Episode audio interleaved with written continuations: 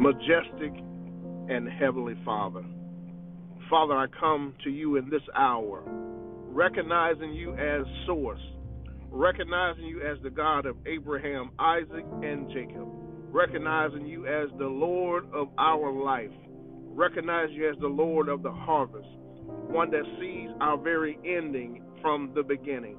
Father, we come to you, recognize you as the one that is able to do exceedingly and abundantly above all that we could ever ask or think. Father, I come now recognizing you as the Savior, recognizing you as the one that holds our world in the palm of your hand. Father, as we turn to you, we give you all the praise.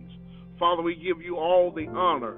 Not that we have been uh, all together good in all areas of life, but God, we pause simply to say, that we love you and we look to you for direction. God, we look to you for comfort. God, we look to you for uh, the leading and guiding truth that we need in this hour. God, we look to you for strength. God, we look to you for protection in these troubling times that we face. So, Father, we pray that you will send a fresh anointing of wisdom. We ask, God, that you will send a fresh strategy for moving forward in these troubling times. Father, we just ask that you would shine your light in the midst of the darkness that we are facing.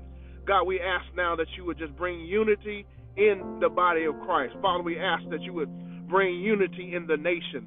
Father, we ask that you would touch every branch of government. God, we ask that you would touch every leader that is leading this nation.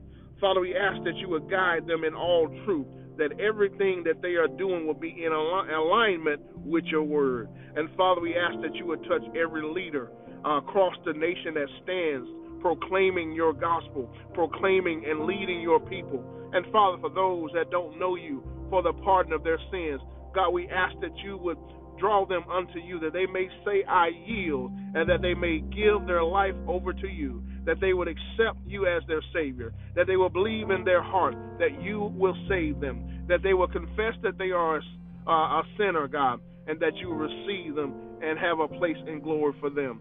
So, Father, we thank you for your son Jesus and his sacrifice. And God, we ask that you continue to cover our children in schools and cover our children at homes. And God, as they travel to and fro, God, we ask that you would cover them as only you can. Divinely protect them from hurt, from harm, and any kind of danger, any evil that the enemy would dare try to send in their direction. So, Father, we ask that you would just uh, cover the nation from any acts of violence and any disruption and any distractions, that your spirit would abide and lead us and guide us in all truth. Holy Spirit, we ask that you would lead us and guide us and bring us to the place and turn us back to a place that we focus our attention on you, Father.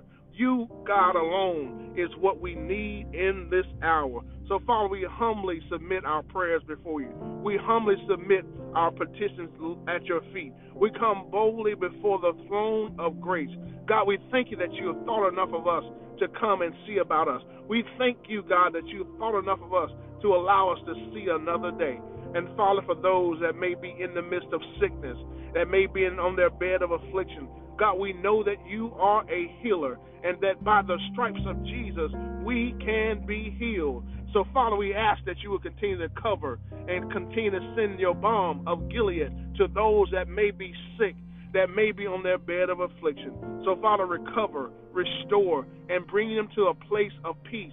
And, Father, we ask that those that may be suffering in this hour, in, bereavement, and maybe mourning the loss of their loved ones, God, we know that you are a comforter. We know that you tell us in your word to let not our hearts be cuff, uh, uh, let not our hearts be troubled. That you are with us. That we understand and know that we may be absent in the body. That we have an opportunity to be present with the Lord. So, Father, we ask that you would just continue to cover and keep us in your presence. That you will order our steps as only you can. So, Father, we thank you. We praise you for answering our prayers. And, Father, for the prayers that we don't ask, for the prayers that we don't uh, lay at your feet, we thank you for answering those needs and meeting those needs. So, Father, we praise you. We honor you for what you have done and what you are doing in our lives. You are an awesome and wonderful God. In thanksgiving, we praise you. In worship, we lay before you. May we honor you with the fruit of our lips and our lives give you praise. It is in the name of Jesus we ask these things. Amen and amen.